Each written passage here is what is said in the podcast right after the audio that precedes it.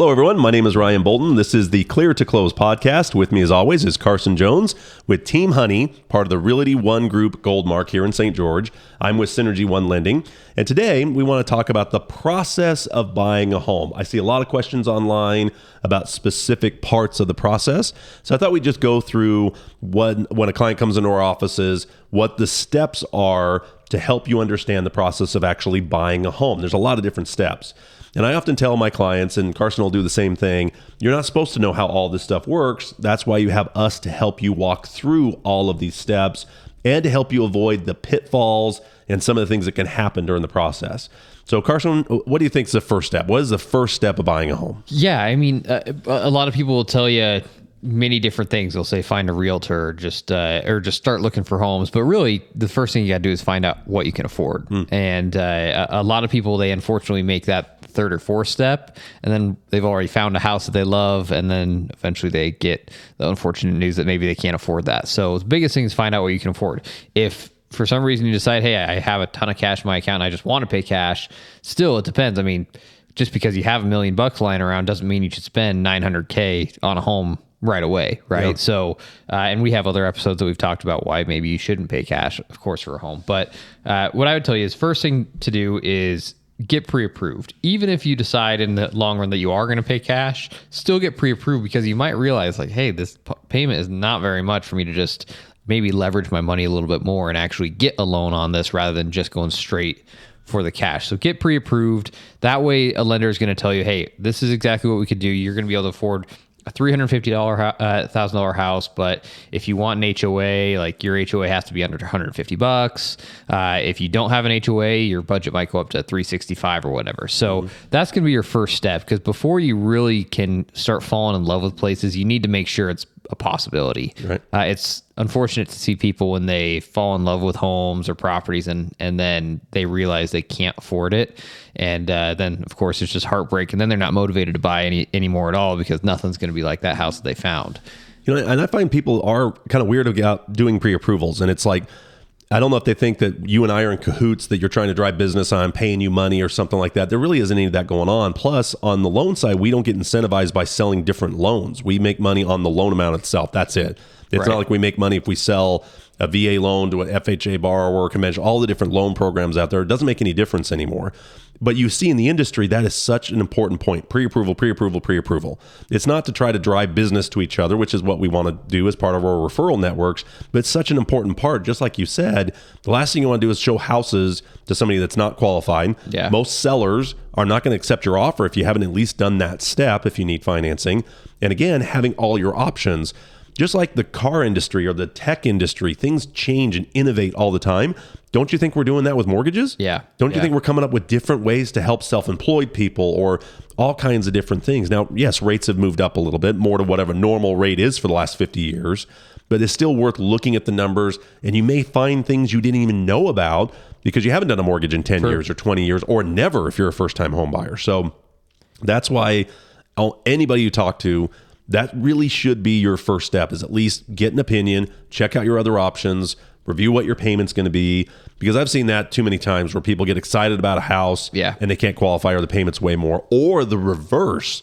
They think they can only afford X amount so they're looking at homes that just don't have all the features or location or garage or all the stuff they want because they think that's all they can do mm-hmm. because they haven't looked at how we can use down payment to pay off debts or use it to get rid of mortgage insurance or buy down the rate. There's a lot of ways you can use that money instead of 20% down. Well, and that happens so often where somebody comes into a sale saying, This is exactly, I'm going to put my 20% down and uh, this is exactly what I'm going to do throughout my loan. Most of the time, people will change that pretty quickly once they've talked to a lender because the lender might say, You don't need to do 20% down. In fact, your payment's not going to be that much different uh, especially, I mean, we can buy out mortgage insurance. We can do certain things to get this so your payment's about the same, and you don't just have to start flushing away too much cash, right? Totally. And I've seen times where you've got like a five hundred dollar car payment on a ten thousand dollar loan. Well, ten grand on a mortgage isn't going to save you five hundred bucks. Yeah. So getting rid of that can free up your budget. So all you have is the house. You can have some money in savings for emergency, just for a little cushion while you're transitioning from renting to buying. Yeah. So that's where that pre-approval process gives you options you may not be aware of. And, and as we move into step two, I mean, I, I will say after step one, I, I, I would say step one and a half is to start freezing what you're doing with your funds now. Hmm. I mean, don't go buy a brand new car. Don't go open up a whole bunch of new credit cards because that unfortunately kills more deals than any home inspector, any appraiser. It's when the buyer just goes out and says, Hey, I'm going to get a brand new house. I, I need to have a nice Mercedes to put in my new garage. Great, get a Mercedes, but get that after closing Yeah. because that's it's going to kill a lot of things with that deal if you just decide that, Hey, I'm going to spend all my money right now. And Totally. And people hear pre-approval, so they think, oh, okay, I'm approved, so now I can go get the furniture card. You know, Yeah. go to RC Willey Boulevard, Ashley Furniture Store, whatever it is, and get a ten thousand dollar card of furniture and appliances or whatever stuff because they think, okay, they've heard that pre-approval, Mm. so they're done. But really, there's steps all the way to the very end, even the day we close, to verify things haven't changed with your credit, with your job, with your down payment. That could kill a deal. I've had deals that get killed because people lose Yeah. their job unexpectedly, Yeah. or that's like you said, one of the most common memes out there in the mortgage world is people that get a car loan or get a visa or get a store card. And like you said, start saving now. The pre-approval stage too, there's so many times I see people's credit report that if we just had an extra 30 days to just work on tweaking the score, I mean, you get a different rate if you're 719 to 721. That's a different tier. That's 2 points. Hmm. So there's lots of little ways we can try to look at the credit, boost you up a score or two Yeah, that yeah. can make a difference to the rate if we have the time to do it. But our microwave society, as soon as they decide I want to buy or their lease expires, oh my lease expires. I've had so many clients call me, my lease expires, you know, in three weeks or at the end of the month. Well, and And I'm like, that's a little late to start working on It getting a home loan. I, I get a lot of people say, "Oh, well, sorry, I'm not going to buy a house because I still have a lease uh, at, for another six months." Great, we better get started. You Yeah. know. And other thing with that is how many landlords right now would be thrilled if you said, "Hey, I got to leave early," because Right. they're going to be able to now jack up the price on their next person. So yeah, you don't have nearly the issue of trying to fill your lease as you do, especially in our area, Right, right. uh, because rents have been moving up and landlords have been able to, to raise those rates. Yeah. Um, so or even sell if they're wanting to sell. I mean, that's what they're trying to do as well. So now So let's go on to next? So next uh, next step, I kind of have a um, idea here. So you've got your pre-approval. You're able to narrow down. I always think the next step is going through needs and wants on the home, so you can start the search, and that's where a real estate agent kicks in to be able to start narrowing down what fits that budget on your Yeah. pre-approval what starts fitting your needs and wants so i always tell the clients okay what's what's your three needs i've got to have this number of bedrooms or i've got to have a yard for the dog or i've got to Yeah. have fenced i really think that helps you to be able to not show them 17 homes first of all mm-hmm. and be able to narrow down okay these are the ones that i think based on my experience in the market that fits those real hot buttons that you need and really separate what's a need versus a want everybody wants a well for me a 10000 square foot garage you know, and maybe a maybe two bedrooms. That's all I need. Yeah. You know, my, my Yeah. wife, she's going to want a little something different. Yeah. Well, and that's that's the biggest thing is is finding an, an agent who actually searches for you, right? Um, so I mean, essentially hiring the correct realtor. Here's the great news: when you're buying a home. Depending on the state, but if you're buying a home in the state of Utah, you're not paying your realtor. And I know some realtors might have a couple small fees, few hundred bucks they might charge for their brokerage. A lot of the time, you shouldn't even really have to pay those either. So in the state of Utah, buying a house with a real estate agent is free. The seller pays the realtor. So that's one thing to know. There's no reason to buy a house in Utah without using a realtor because then there's so much that a realtor is going to do in terms of, uh, I, I mean, just disclosure wise, right? That is going to be important, especially in the long run when when it comes down to, hey, maybe something was wrong with the house. You've got you still got somebody who, yes, their contract with you is up after you close, but technically they're going to work for you forever on this home. If something comes up in 10 years from now and you represented them, you still have, they still have your back on this place. So, so hiring that right realtor who's actually going to do work for you. Cause a lot of realtors, what they're going to do is they're going to send you a link and this link is going to send you properties automatically. Right. And what you want is you want to have a realtor who actively every single morning is looking at the hot sheets, looking at what new listings are out there, because that's what's going to actually get you into a house and beat out everybody else. Because if there's a really good deal that pops up, even when the market is a very is very much in a buyer's market where there uh, there's a lot fewer buyers out there, and maybe you don't have to uh, you don't have to compete nearly as much. Good deals are still going to go quick. And so you have to have somebody who's going to be on that because you might not be able to check your email for three or four days. So you want an agent who's going to text you immediately and say, "Hey, this perfect house came up. If you can't go see it today, let me go take a video of it for you." Yeah. Um, and so if you can get that, it's going to be so much easier to find that place. And then on top of that, you want somebody who's willing to go out and find you the house. And if maybe a house is not listed, find find a realtor who actually calls around to neighborhoods, calls around to those houses that are specific. Maybe you want a house that's right behind Pine View High School and it has to be three bedrooms, you have to have a two car garage. Well, a lot of realtors who do the best work in town and really anywhere in the country, they're going to call a whole bunch of homeowners who are not listed for sale and say, Hey, I have somebody who wants to buy your house. And of course, 95 out of 100 of those phone calls are going to say, No, I'm not interested. But five of those phone calls are at least going to say, No, but I've talked to somebody else in the neighborhood who's thinking about it. Mm. And maybe call him and says, Yeah, maybe in another six months. But at, at one point through those phone calls, somebody's going to say, Yeah, I mean, I'd be interested in selling my place.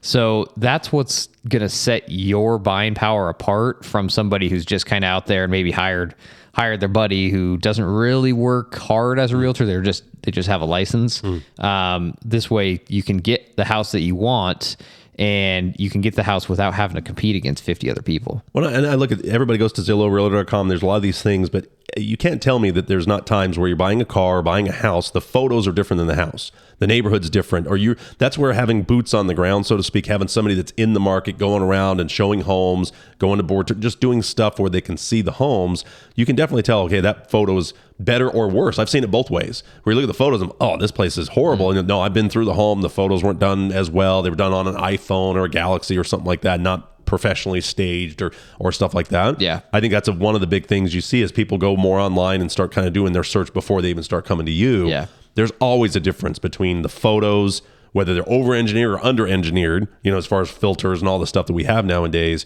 and actually getting boots on the ground and saying, no, that yeah. backyard is bigger than that, or the bathroom is a lot smaller, or no, you don't want to do it, it's facing the wrong way, or it's further from the school than you think, or mm knowing just the neighborhoods and what school districts and just where they're at especially if you got kids that are different ages that are elementary and high school that are that are separate by you know a, a, time frame you can help them narrow down okay this is closer to both schools or you know just knowing the area yeah. it, it, that's yeah. where being an expert that's where working the job day in day out will separate from somebody that just sends you like a link yeah. or you just go to zillow and you just find whatever it is one other comment on zillow in utah we're a non-disclosure state so the values and the ranges and stuff you'll see a sales price and you'll see this little indicator on there whether it's you know good deal bad deal kind of thing but utah's a non-disclosure state meaning that they can't pull what homes actually sell for mm-hmm. they can pull the loans that were put on it but if you got an $800000 sales price and the bunch of loans were only 400,000 looks like a whole bunch of homes sold for 400,000 not right. really the number so Zillow is really tricky in Utah especially southern Utah so that's where I think having an actual experienced on the boots on, on the ground yeah. kind of agent makes a big difference especially Utah I can't tell you how many times I've seen on Zillow where somebody finds the perfect home but it's been oh, it's under been contract for yeah. three weeks. and then yeah, I found this house. This house, I want to go see it. And then I I looked at it and said, yeah, this has been sold for three weeks. Unfortunately, I had Zillow. one that was like two years gone. Oh yeah, because it was like such a good price. Everybody started and, hitting it, and you can't go in and change that on Zillow. Oh, Zillow oh, yeah. has zero way that you can go in and change yeah. some of this stuff. It's it's really rough. So so yeah, I mean, get, getting with the right realtor has to be your next step, right? Especially if it's free. It's like why why wouldn't you? A lot of people they have this misconception where if I don't use a realtor, I'm going to get a discounted price. Hmm the realtor's fees are already worked into that price, right? So the houses in town that are going to be listed with a realtor, that house is already saying, "Hey, we're paying a realtor six percent." Well, if that usually that realtor is going to split that three and three, or maybe it's maybe it's only four percent or something, but they'll split that up between the two realtors.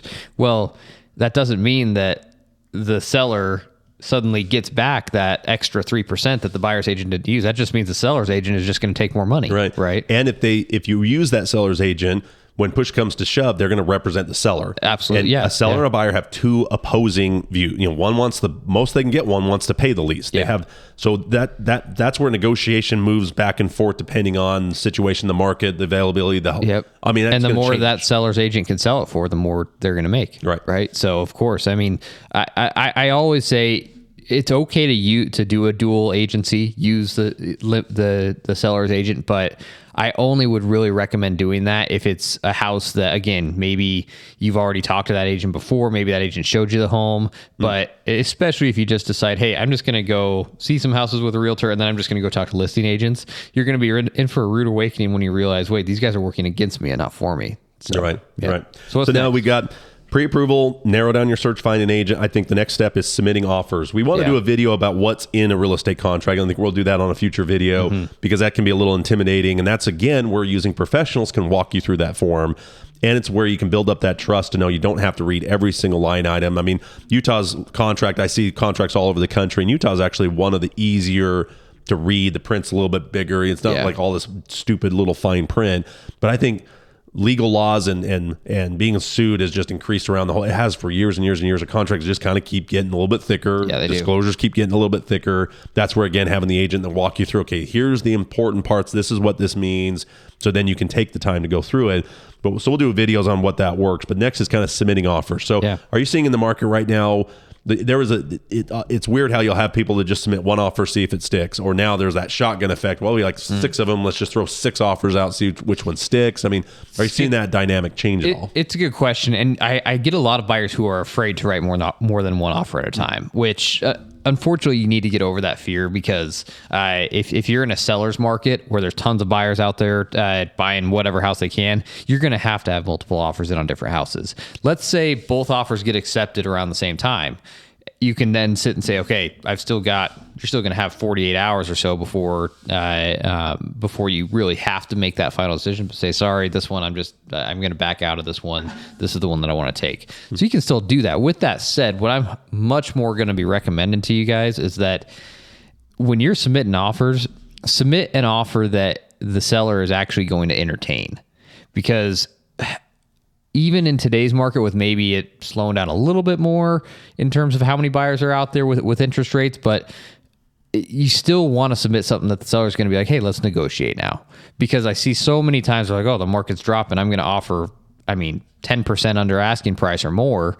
And well let's see what he comes back. Well the seller's going to say sorry i'm not even going to work with you mm-hmm. and that happens so often and then the buyers get upset say what do you mean you won't work with me? Well submit me an offer that's actually reasonable. Mm. Now with that said of course there's many houses that are way way overpriced. And sure submit an offer that you actually think the house is worth but you're still going to get beat out even in today's market if you're not submitting something that is actually in the ballpark of what the house is actually valued at And I, I think that's so true. You- get the national news. You get the national news. Oh, prices are doing this. Prices are doing that. It's you've got to look at the local market.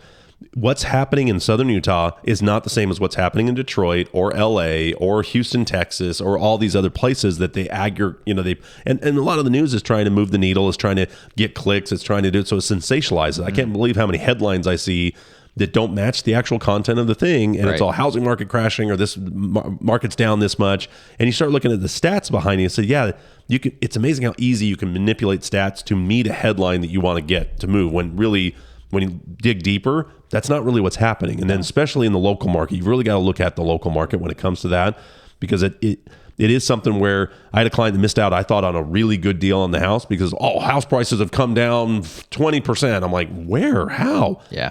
Now maybe higher end certain areas, sure, that's happened. But this was like a three hundred fifty thousand dollar home he wanted to get for two fifty, and I'm going, dude, that that price range isn't coming down because there's more buyers that can still afford that price range. Yeah. Now higher end is going to start seeing some softening, sure, but it's one of those things where you've got to look at the local market. You've got to send out a couple offers that are realistic. And, I, and I'm amazed at how many times I think we do it in our own lives where we don't take the shoes of the other person nearly enough. You know, and it's something where it's like, okay, if you had that house and somebody came and offered you a hundred thousand less than what you're asking, would you just say, sure? Now, maybe your situation you have to sell, you're desperate, maybe it is way overpriced. There's, you know, there's going to be hmm. situations where you get those deals, but I think there, there's too many times where you don't take all the look at the whole view of everything that's going on, how much you want that particular home, all the other amenities. I mean, maybe yeah, it's on paper worth a certain amount, but we saw during this last little bit, people wanted to be here more than even the price of the home. So that's Yeah. why they're willing to pay so much more to get to that neighborhood, get to that school district, move to this area, get away from other areas, work remote. Yeah. There's more benefit than just okay, I, I only want that house for two hundred thousand. That's it, you know, that kind of thing. Well, and they, and they do all of their negotiating before they're even under contract. Hmm. There's a lot of negotiating you can still do once you're under contract, right? Great- great so, point. and that moves us into our next uh, our- our next steps here is that you've got your inspection, you've got an appraisal. There's things that are going to be coming up throughout this uh, uh, this escrow period, which can be anywhere from, I mean, if you're buying cash, it could be as little as a week or less.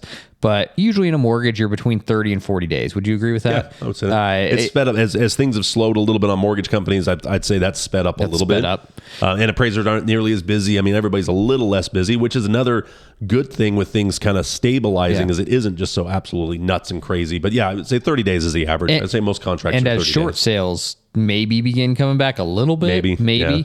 I haven't Uh, seen NOD. Uh, NODs is notice very- default. very few. It, Yeah. I'm, I'm. Everybody's waiting for this big spike. It's Yeah. just not happening because people can sell. They don't Yeah. have. They're not underwater. They don't have to just walk away from the house. Most of them have money into it, so they feel that much more vested. I think the ones who will struggle the most are the ones who maybe bought seven, eight months ago, right? Maybe, maybe. But I still think seven, eight months ago, their cost of that home, like their housing expense, is still cheaper staying in the home Yeah. than going to find something. That True. And that was one of the things we saw why inventory didn't increase is people, I can't replace the home I have. I can't replace the payment. I can't replace location. Mm. I can't replace how much it costs me every month for what's out there now.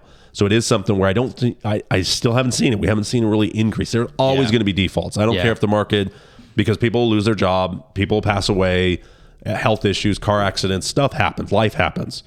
So there's always going to be some foreclosures. In fact, if there's not, the industry on our end starts saying, okay, you need to loosen your guidelines. If Yeah. you're not having a, you know, even a healthy number of defaults, that's actually a, a metric.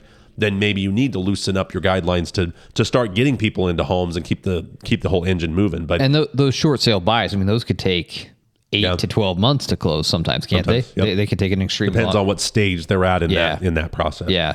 So some of those can take a while. So I mean, you're going to have either way. You're going to have between 14 to 45 days on average to uh, uh, to do all your inspections. You'll be getting an appraisal if you want, especially if you're buying a if you're getting a loan, you're going to be getting an appraisal. Yep. Um, so there's still going to be things in there that you can negotiate. So get, if you have a house that you like, submit offers that are going to be reasonable. If you get an appraisal and the appraisal says, "Hey, you're twenty thousand dollars over price," let's say, "Okay, well, I'm not going to pay that. Here's your appraisal, Mr. Seller. Yep. If you want to continue on with the sale, then I'm going to need to drop the price a bit, and maybe you don't have to drop it all 20, 20 grand that you're that you're uh, you're high on, but maybe at least somewhere you guys can meet in the middle and you make up for it. But Yeah.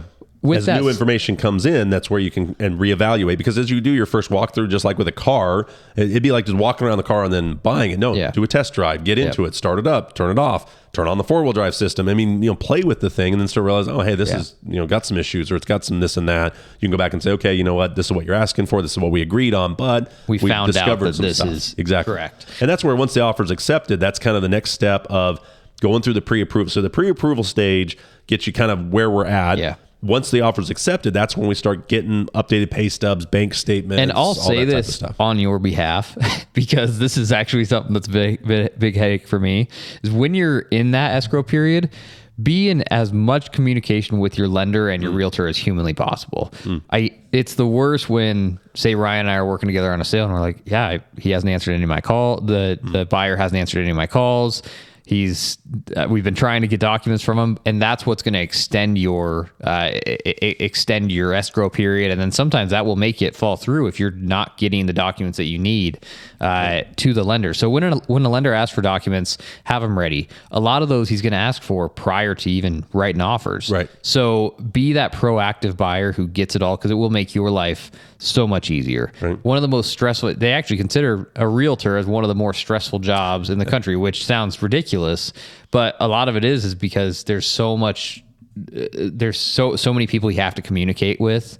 And unfortunately, there's a lot of people who are terrible communicators. Right. And uh, I, I've worked with lenders and title companies who I can't communicate with them. Right? They they don't answer their phones. They don't work on weekends whatsoever. Um, if it's uh, if it's any type of holiday, even if it's National Pumpkin Pie Day, they're not answering their phones.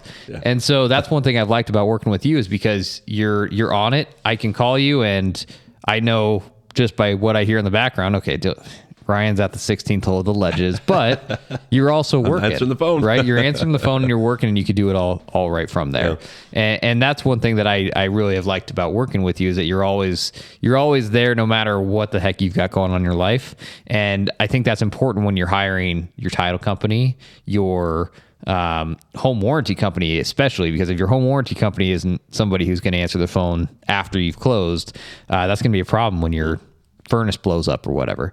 So uh, your realtor, everybody you do, communication is the first thing. And so for the buyer, we are always just going to ask submit documents and, and when when you're asked, right? I mean, of course, you're not going to just have it on the spot, but I mean, it shouldn't usually take 24 to 48 hours or more to get them your most recent pay stub or maybe your two years ago tax returns or something. Yeah, and that's where that pre-approval stage helps me to narrow down which direction we're going. Whether we need, you know, if they're self-employed or there's so many different income sources, there's so many different things that we can say. Okay, here's a couple things that are going to be what we need to work on while we're submitting offers. But a lot of times we don't want to send them on a wild goose chase of documentation that we have to re-update because it takes a couple months to find a Yeah. home or something like that. So there's a balance between what you get and when, how you get it. But that's part of my job is to explain. Okay, why do you need this stuff? Because once you know the why, it's a lot easier to get the what. It is. And then technology has changed so much where people can get their bank statements online, email. There's so many things, but some people aren't as comfortable with that. They still want to come in and meet. So Yeah. we try to accommodate any client, no matter what stage, no matter if they're first time home buyers or bought 15 houses this year. There's always a, a, a job of kind of massaging that and making it work with the guidelines. Certain loan programs require certain documentation. And then as you get stuff, you might look at it and that triggers something else. So we get a bank statement, all of a sudden, what's this $50,000 cash deposit? Where'd that come from? Yeah. Yeah. You know, or there's a weird line item. I can't tell you how many pay stubs we'll have. Where once the offer's accepted, we enter the paperwork stage, like we said, and that can change a little bit as we get paperwork. You got your inspections. Home inspection is usually first. We usually recommend doing that on every file. I don't care Yeah. if it's new. We've talked about home inspection. Get them. Get them. It can be another negotiation, but more importantly, your eyes are wide open going into it. We've talked about home inspections are so crucial. Once that's done, that's usually when we enter that appraisal stage. And within the contract, there's going to be certain deadlines you have to do all this stuff. But if you pass that deadline, you can't use that as a way to either renegotiate or back out of the deal. So we have deadlines in Utah. Now, some states don't have those deadlines. Believe me, there's there's not even deadlines for earnest money. The earnest money never Yeah. goes hard in some states. But And let's talk about some of those deadlines. Like, what, what do we have? I mean, you've got your earnest money deadline is usually your first deadline, right? Uh, of how long you have to turn in the ear- earnest money. So most places you're going to turn it in directly to the brokerage. Actually, what I do is I just have you turn it in directly to the title company. That's happening. Yeah, I would say that trend has happened a lot during my career. I used to always go to the brokerage. Or Now the it's a- going to the title almost company. everyone's sending it to the title I company like because that. the trust account. Yep. They manage the funds. They manage not commingling. I mean, there's been Yeah. some big issues where agents will take the money into their own account or whatever.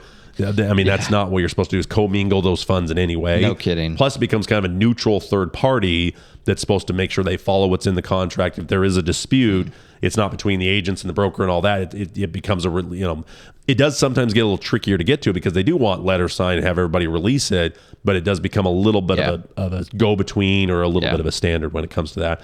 And earnest money, I've seen. It's I've seen a thousand is probably the most common earnest money is a thousand bucks I would say. And then Yeah, I, I see five thousand depending on the bigger deals. And it depends on the market. I mean, if uh, in the past few years, if you weren't a minimum of one percent, you weren't going to get you weren't going to be accepted, right? Do you think that really, when an agent or when a buyer, or sorry, when a seller is looking at the offer, do you think that if they're, everything else is the same, but the earnest money is more, is that something that does It, tip it will. them? It will for sure because it, it, kind of shows them how serious they are. Hmm. Um, and so now, if you're getting a house and it's been on the market for six months, you know you're the only offer. Then okay, you can offer a small amount of earnest money, sure. But uh, especially if you're in a competitive market, make sure you're giving something that's going to show the seller that hey, I'm serious about this. I want to make this happen, um, and I'm essentially putting my earnest money here so that yeah, if I if something happens after a certain date, then I'm I'm going to be it, it's amazing how protected it is for the buyer for a long, long time, It especially is. Utah. is. Yeah. It's, it, you really have to be oblivious to your dates or not have the communication, not working with the right team to lose your earnest money. I think in my career, it's only happened one or two times, and it was because I either got the file way late in the process and was already gone anyway, Yeah. or it was something where it wasn't disclosed. I mean, or they got usually- cold feet last second, right? Yeah. And or I've had people that lose their job. Something Yeah. happens to where, Yeah. but it's, I mean, it shouldn't be something that should be at risk if you're doing the job and, and communicating and knowing those dates. That's one of the systems that I make sure is when I get a contract, first couple things I do is put in calendars, put in alerts, put in things that say, okay, that's that deadline, and usually do it a couple days before. Mm.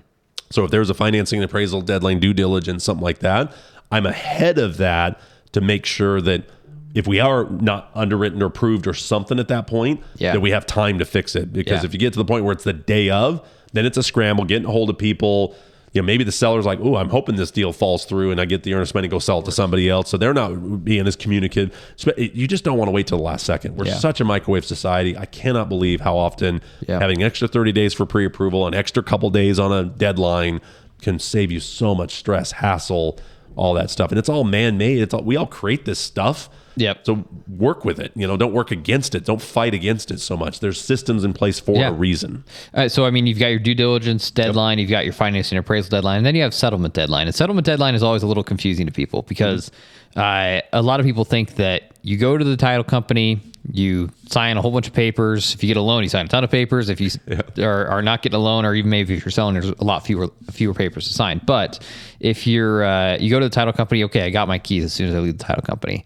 Rarely does that ever happen. Uh, more often than not, it can even be a couple days later that that you get your keys. Now, uh, I always recommend to my clients, which maybe I, I don't see this very much, but I've kind of found that this is the best way to go: is sign on a Thursday or before, because a lot of times you sign on a Friday and then you're playing around with deadlines because you've got wi- money's got to be wired from the from the lender. Well, if that money gets lent uh, wired after say two to three p.m. depending on the deadline, guess what? You don't close that same day, and now you're going to have to wait all weekend, and you won't get your keys until Monday.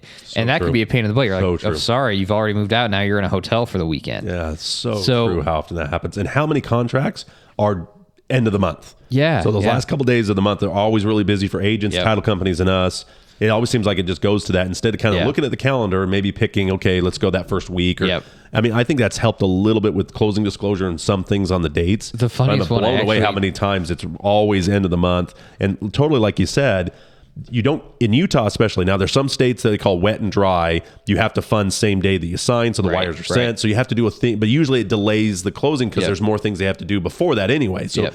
I haven't seen a big difference between the two states on when you actually get keys, other than signing keys versus signing, and usually, like you said, the next business day to And get this is- wires out and all that kind of stuff. We can still same day fund in Utah, but it's much more common. It is, yeah. to sign get keys the next day, and it, totally it's true. becoming one of those things where, of course, DocuSign is getting more and more usable Hmm. for these. You're still going to have to do wet signatures more often than not on something, at least. It's coming. And- I think it's coming, but the notarization, the legal forms, there's just too many lawsuits, too many There are. attorneys that are finding loopholes in this stuff. That's why the, the document, just the disclosures get bigger and bigger and bigger.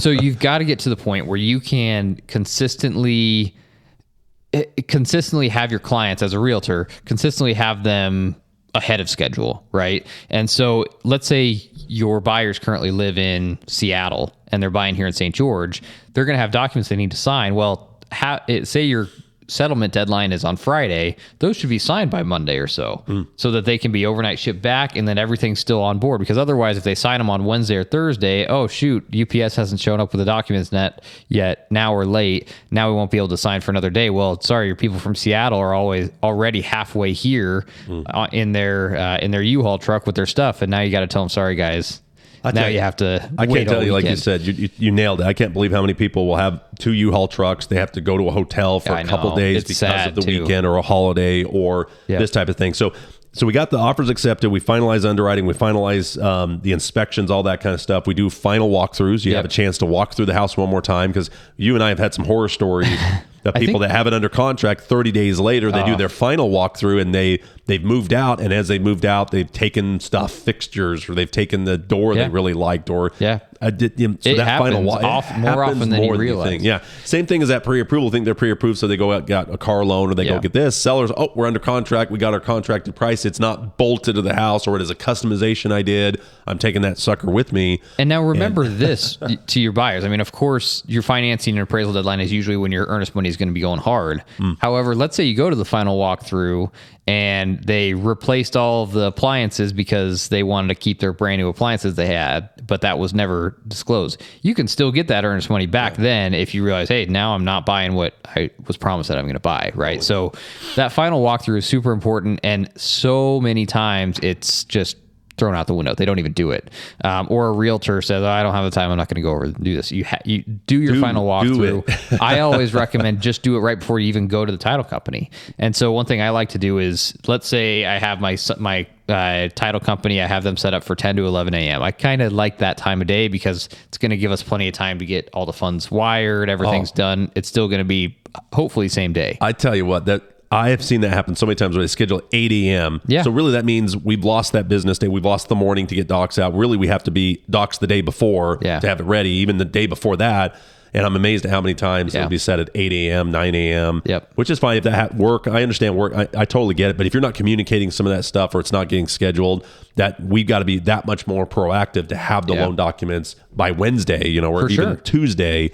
But here's some other thing as we as we talk about that. There's disclosures we have to do as a lender. When you first do your application and you're actually accepted on the property, we have to send out what's known as a loan estimate. They used to be called good faith estimates. Mm-hmm. Now they call them loan estimates. That loan estimate gets a closing disclosure three days before we can sign at the very end. So if you're getting late with documents and, and you're you're rushing trying to get it done, we can't sign for those three days. Yeah. So we can't get stuff scheduled. We have to wait. And that closing disclosure is compared to the loan estimate to make sure it matches. It can't Yeah. be it can't be more. Yep. So if that's another factor, you have to have that three days factored Right. in. Now most lenders are starting to get good at getting them out early. I prefer to wait a little later because I want that closing disclosure to be as close to the numbers at the table as possible. So there's a balance between getting it out a little too early and the numbers aren't right, or too late and suddenly you can't even start signing and moving in because Yeah. you got to wait those three mandatory days. And so just remember, closing settlement. A lot of times people look at that as when you go to the title the company, keys, yeah, right? my keys. and but you got to remember, funding and recording is the words you want to hear. Yes. Once this place is funded, you're probably then within half hour of recording, Yep. right? Um, because usually these places now they get it recorded pretty darn quick for the Yeah, most so part. once once it's settlement is where you're signing all the documents. Then they get sent back in. They get reviewed by the underwriter. Make sure a signature is not missed, notarization. Yeah. There's sometimes we sign stuff at closing that was a condition we needed to fund the loan. Yeah. So there, there's some stuff that can happen there, and that's usually Yep. why there's that 24 hours. Then in our system, we what we call fund the loan. That means it's all done, all approved, nothing Yep. else, no signatures missed. That's when the wire is ordered. And like you said, in Utah, about three o'clock is the last you can get wires because that's when the exchange closes all that. So you got to get them ordered by 11 to 1 o'clock. Yeah. Especially if it's busy, end of the month. So if you miss that deadline, you're missing the wire. So it's technically funded, but the wire isn't received. Right. That recording is the, by far in Utah. That's the name you want. That's the no- so we have our podcast here. Clear to close. That means you're clear to sign. Then you're clear to fund. Then you're clear to wire and record. Yeah. So there's these other little steps afterwards. Once you get recorded, the old owner doesn't own the house anymore. Your insurance kicks in. You get your keys. Yep. And your garage door openers, whatever else there is. that's what we're. That's our whole goal of the show, and our whole goal of what we do is yeah, to get, you, that clear, to, close. for sure. And so, I mean, that's that's what's great about it is it can be a process, but if you're using the wrong people, it's a very stressful process because there's a lot of steps to it. And the, the step, Preach on, brother. the good thing about it is we just told you the steps that you guys need to have any type of idea about. There's so many steps to this that we don't even want you guys to know about because it's stuff that I mean, how much work you've got going on in the on the back end of this, and same with the realtor and the title company, especially. I mean, there's stuff going on behind the scenes here to get all of these things in place. That if you if you had to do all that on your own, uh, I, I don't I don't even know what a word for that would be to describe it because it'd be it'd be horrible. I mean, it- it- yeah, that's why you hire experts, whether it's financial Yeah. planning or insurance or we mortgages. literally or all do this, this all stuff. day, every single Yeah, day. and I've seen Yeah. the pitfalls and I've seen the mistakes and I know what Yep. the guidelines are. And that's where working with professionals that are doing this full time, day in and day out, using so the contracts that have been written by the, states state, yep, and that's and and not something that you just typed up on Word real quick saying I'm going to offer you twenty thousand dollars for this lot. Okay, what else is disclosed? What else is is in here? There's nothing. So, and I see that. I see people trying to write offers like that. You have, I mean, use state documents. I'm never going to accept an offer from one of my sellers that's a not a state form. right. So. I think it's great. I mean, this is, and we're going to dive into each of these steps a little bit further in other videos. If you have questions, comments, concerns, topics, please let us know. We'd love to go into those as with you. Mm-hmm. But we have a real passion for it. So I think just to reiterate, pre-approval, narrow down your search, find your agent, submit your offers. Once accepted, you go through those stages, finalize underwriting, finalize walkthrough, sign, get your keys. Yep. I mean, that's really. But there's so much, like you said, And in between there. pay your realtor. You don't have to pay your realtor. Yep. So that's what's great. I, yeah, I don't know Yeah. why as a buyer's agent or as a buyer you wouldn't use an agent. Yeah. To just use the right one. I think people are so apprehensive with loans and pre-approvals is because they don't shop around, they don't check around, they don't they don't find the right team to work with. And Yeah. there's great people in this business, but there's some bad ones. Oh, You know, yeah. and Yeah. and I and I wanted to bring up that that kind of remind me of something that, like I said, the stressfulness of this is really can be avoided. And I think there's the reason why it's so stressful is most of the people that are our agents are independent. They don't have you know maybe the training they're not having to deal with like having a corporate office or something behind them with all the training materials and stuff like that depending on the team you're working with but that's where it can be it, it, crucial to just find the right team Yeah. that's all we're trying to do is really just work with the right agents Yeah, absolutely.